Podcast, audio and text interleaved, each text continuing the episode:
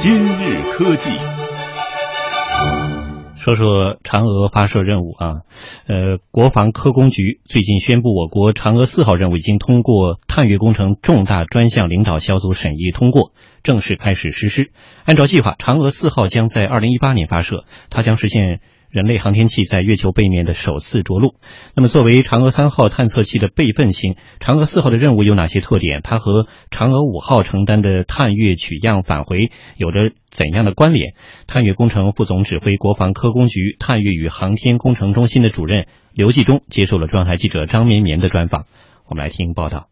提到嫦娥四号，我们就不能不提到它的兄长嫦娥三号。二零一三年底，嫦娥三号月球探测器实现了我国航天器在地外天体的软着陆，通过月球车实现了月面行走。在原计划中，为了确保任务能够顺利完成，嫦娥四号在设计、制造和性能上都是与三号基本相同的。由于嫦娥三号任务已经顺利完成，因此探月专家就想用嫦娥四号去完成一些新的任务，于是月球背面着陆的任务应运而生。探月工程副总指挥国防科工局探月与航天工程中心主任刘继忠介绍，这个方案是经过一年多的科学论证得出的。本着一个主体思想，就是要创新，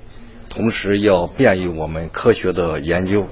经过各个方面的专家一年多的论证，现在我们选择在背面着陆，从世界上也是首次着陆在月球的背面，并且进行一些就地的探测活动。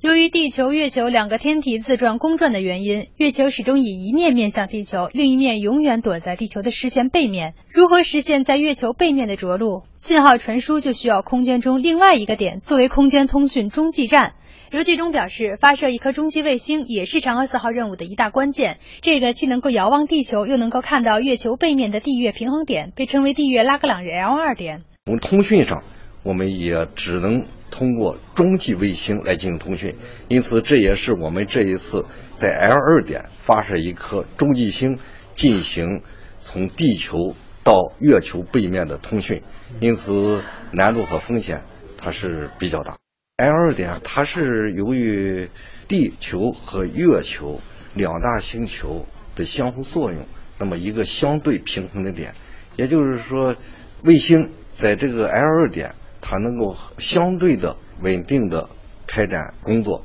在那个点它可以进行对月球的背面和对地球的通讯。同时我们这一次也安排了中继星的一些探测的一些工作，包括对月球的探测和对深空的一些探测工作。刘继忠表示，根据目前嫦娥四号的研制情况和方案，计划在二零一八年左右发射中继星，在二零一八年年底发射着陆器和巡视器。目前卫星和相关运载火箭的研制情况进展顺利。值得注意的是，嫦娥五号在海南发射，而嫦娥四号则会在西昌发射。从探测器来讲，我们还是用的我们目前国内的长征三号 B 火箭。从中继星来讲，我们考虑着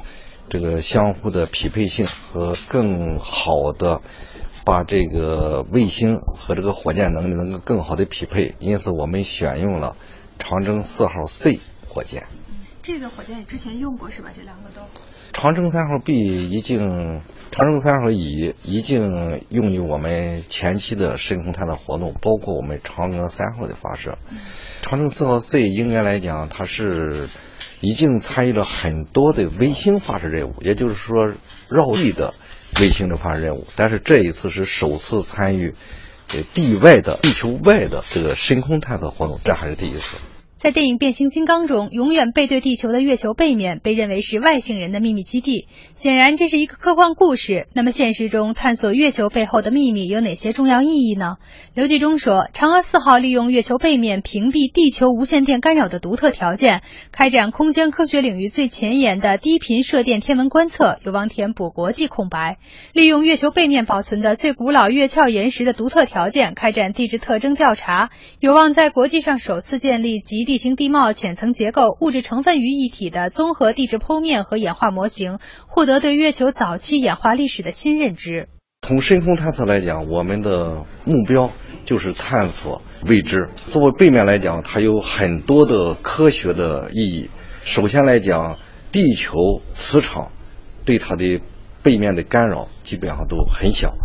同时呢，月球的背面也有它的很多的古老的一些岩石，这样的话我们通过一些科学的研究能够更深的了解月球的演化历史。为了适应这些难点，相比嫦娥三号任务，嫦娥四号任务做了许多调整和改变，带了很多通关秘籍。首先来看和嫦娥三号一样的载荷，着陆器上延续了降落相机、地貌相机，巡视器上全景相机、测月雷达、红外成像光谱仪则被保留。新增载荷则包括着陆器上有和俄罗斯合作的月尘测量仪，还有低频射电频谱仪。巡视器上可能会加上和瑞典合作的中性粒子探测仪，同时还有一些是被去掉的载荷，包括着陆器上的月基光学望远镜、极紫外相机、巡视器上的粒子激发 X 射线谱仪。呃，一边听着报道，一边我们在直播间，呃，也在回忆啊。呃，的确，我们可以说，因为做这个新闻报道工作嘛，呃，回忆起来这些年也伴随这个嫦娥工程的一步又一步，我们每次都几乎参与到了这个报道当中啊。呃，其实回顾起来，是从零四年中国正式开展这个月球探测工程，命名为嫦娥工程。它分成无人月球探测、载人登月和建立月球基地三个阶段。呃，之前报道我们，至少我印象最深的就是这个词儿叫绕落回啊，几步走。嗯，这三步走啊，实际上现在已经到了第二步了。对，因为绕大家其实很，其实大家应该都能都能记到，这个是零七年的时候、啊，是我们第一次发这个嫦娥一号。对，呃，然后有个小常识啊，嗯，所有的这个嫦娥，我们国家对这个航天器的这个或者叫卫星的这个编号里面呢，嗯，它有一个小一个小小的秘诀啊，嗯，就是凡是这个单号啊，都是这个任务主体，然后这个双号啊，比如说嫦娥二号呢，它都会是三号嫦娥三号的先导性。对，哎，它得先做一些铺垫工作。嗯，你像这个三号，我们知道它是实现了这个月面的软着陆啊。嗯，我印象最深就是，呃，当时一三年的时候，大家都会，呃，觉得最那年最畅销的一个这个科技玩具，就是那玉兔的月球车。月球车还记得吗？两个这个太阳门，这个太阳能的帆板一打开之后啊，对，然后它可以在它它底下有了。有一个这个履带，哎，有有一个履带式的这个双轮啊，然后可以在月球那么复杂的一个地理环境上呢，嗯，它能实现这个软着陆，而且还要不停的走，自动的巡视啊，发回数据啊，嗯，清晰的图片啊。那一年月球热啊，一三年大家应该记得很清楚。所以刚才记者介绍这个四号呢，听起来它其实是给月球，是给嫦娥五号呢也做先导，但它这个先导呢恐怕还不太一样，因为五号实际上是要实现的是这个回的这一步了，就是我们还要从这个月球上不仅仅是着陆了，我们把这个月球的样品拿回来之后呢，要带回来。对，但是这次呢，在带回来之前呢，我们先去了一个人类都没去过的月球的背面。嗯，这背面的意义，说实话，我我虽然也搞了这么多年啊，伴随嫦娥 N 号，说说这个背面的，你要是一定要让我用科学常识解释出来，我还不敢太说啊。但是我至少知道有一点，就是，嗯，中国航天人是这样的，嗯，他不仅有这个很多孩子们有的那个好奇心和这个求知欲啊，嗯，他还有扎扎实实的这个这个执行力，嗯，觉得再难的事情，对，这个人类再不能实现的事情，我们的航天科学家们都能够帮大家最终一步步的这个达成，嗯，以至于呃绕落回呢，只是这个叫无人探测吧。对，二零一七年如果我们嫦娥五号发射成功之后呢，嗯，希望在二零二零年啊，再隔几年，呃，真的能实现这个载人月球的这个着陆啊。哎，那个时候，呃，中国的月球车，包括中国的宇航员，能够在月球上升起五星红旗的时候，嗯，恐怕是大家更激激动和期盼的时刻。是，一定是一个历史性的时刻，我们也能够一直去期待呃和观察到。呃，接着九霄刚才提到，我也有感受啊，就是呃接触这个呃航天人，印象最深刻的一个是刚才九霄提到的，他们这样一个团队的精神非常专业化。另一方面，我的印象就是让人很惊讶，非常年轻啊、呃，无论是这个在一线的工作人员，还是主力的这个重要位置的领衔人等等啊。当然他们整体的这个低调务实和专业的精神，更是体现着我们在伴随着国力的增长之后，在对于科技领域的这份自信啊，这种务实精神其实也是值得我们每一个人去学习的。呃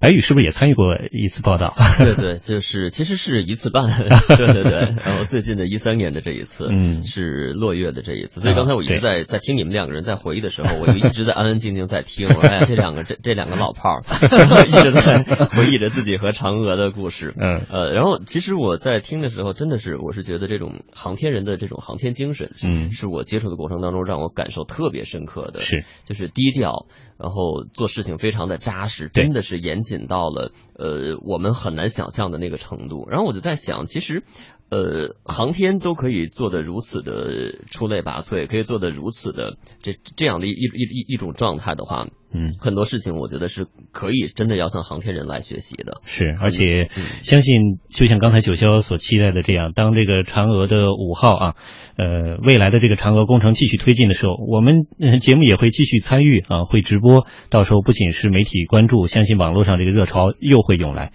它再次也会激发起人们对于科技的这样一份关注，对于国力增强的这份自信。